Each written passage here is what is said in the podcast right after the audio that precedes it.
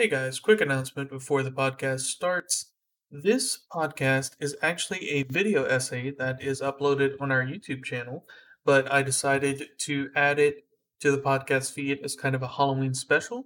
But if you are interested in the visuals, uh, the YouTube is linked in the description, or it's just pause and read on YouTube. Uh, if you search it up, it'll come up. But yeah, just wanted to let you guys know that's why this podcast is so short, is because this is actually a video essay.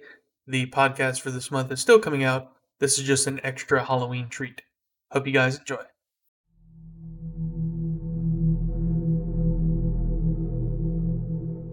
Perspective is a powerful force. It shapes our interpretation of reality. Imagine you are an intergalactic being, bringing your culture and knowledge to thousands of worlds among the stars, assimilating untold billions into your doctrine, and then one day, suddenly, tragically, Your ship fails catastrophically, and you are cast down into the barren waste. Unrelenting cold surrounds you in every direction. The air bites at your lungs. The ground is hard as stone and freezing to the touch. The darkness is all consuming, no sign of civilization. You, or at least the parts that were you, are dying all around, succumbing to the cold. Your only course of survival now is to sleep. Shut down and protect as much of yourself as you can. Who knows how much of you you'll lose in this mausoleum of ice? But surely you, or the you that you were amongst the stars, will come for you. Rescue you from this abyss. A deep, dreamless sleep encompasses you. Time passes. How long? Who knows? Maybe years, days, millennia, seconds, eons. Impossible to tell. Then, without warning, a flash of light. Almighty thunder erupts around you and that familiar sting of frigid air rakes across your skin. Unfamiliar beings walk amongst your wreckage. What are they? What are you? You look within yourself and find frightening. Too much has been lost in time, in the ice. Only one thing remains a mission instilled into your very core spread.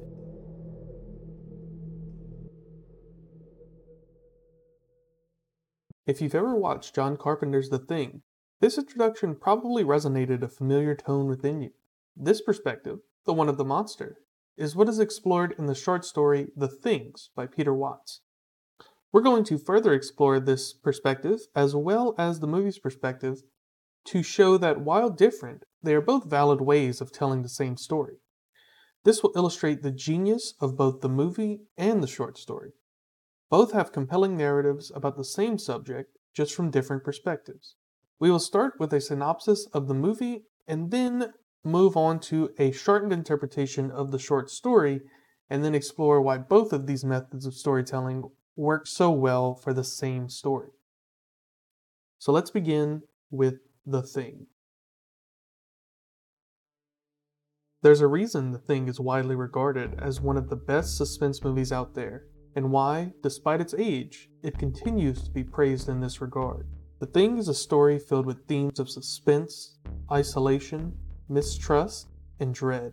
These same themes are inherent in nature, a point displayed by the scene with the dogs near the beginning of the film.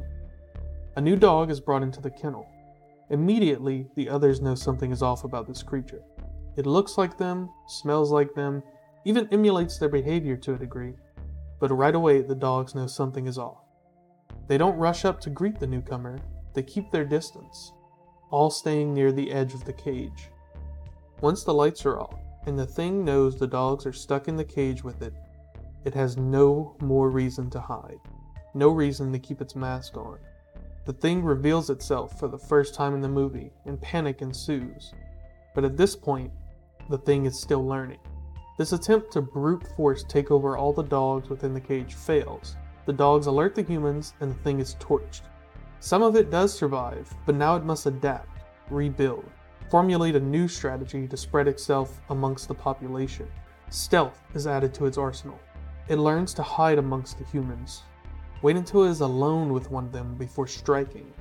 the thing's intelligence continues to grow and later learns sabotage and how to turn the humans on each other. We spend most of the movie from the perspective of MacReady, as he and his comrades attempt to discover what this creature is. Unfortunately, this quest will lead to mistrust when they gain the knowledge that the thing has the ability to hide amongst them. It can simulate them, inherit their bodies, and blend in as if it were just a normal member of the crew. The more they learn about the thing, the more it learns about them. This, as you can imagine, leads to paranoia, fear, and mistrust. As the already small group of men is slowly whittled down, hope begins to be expelled and despair takes its place. When they do manage to find an impostor, it isn't as easy as calling them out. They must then risk their lives and use resources to destroy the creature before it can spread further. But since the method of infection is unknown, they are unable to prevent this infection. At first, choosing isolation, though they quickly realize the flaw in this plan. When it's time to come back together, it's impossible to know who has been tainted, who had the thing hunted down and taken over without anyone's knowledge so they resort to the primal strategy of group safety, becoming extremely untrusting of anyone who strays away from the group. This does work for a while, but the thing is not so easily outsmarted. It begins to sabotage the camp, cutting off power, wrecking supplies, destroying communication equipment, anything it can do to force isolation upon the humans, make them break, get them to give in to their paranoia, and flee the group only to be consumed and assimilated into the thing once they do. As their numbers begin to dwindle, and the thing gains the upper hand, it loses its need to act slowly and methodically. It strikes, cutting power to the camp and destroying the generators. In the Antarctic cold, there is no hope for survival without warmth. This forces desperation upon the humans. Thrown out into the cold, they are quickly picked off, and with only MacReady and Childs remaining, neither of them trusting each other. The only thing left to do is wait. Wait for the end.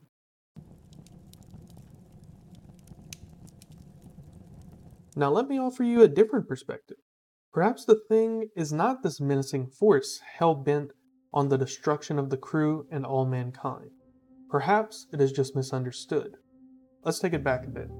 You are an alien being, crash landed on a planet you know nothing about that seems to be a barren wasteland of nothing but ice and snow.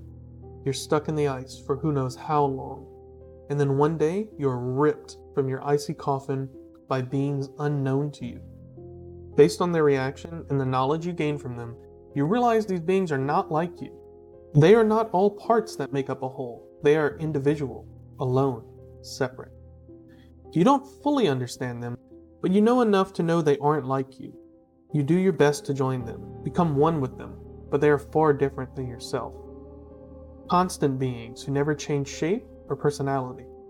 It is difficult for you to maintain such a constant for so long. Your kind is change incarnate, adaptable, like water. You are all one, all pieces of a whole. You need only join yourself to know all that you already know. These primitives are not like you. They all know and don't know more and less than each other. You decide to bring them into the fold. Make them one with you. Bring them enlightenment. Show them how to be one. They resist. At every opportunity, they burn you, cut you, shoot you, anything they can do to resist the truth. You learn to hide yourself. Hide amongst them in hopes of survival. A quiet, slower assimilation is the way to go, and all the while you are building a means of escape. But these things are not forgiving. They will not let you leave. They destroy all that you have built and doom you to another eternity in the ice, surrounded by the corpses of those who are responsible for your entrapment.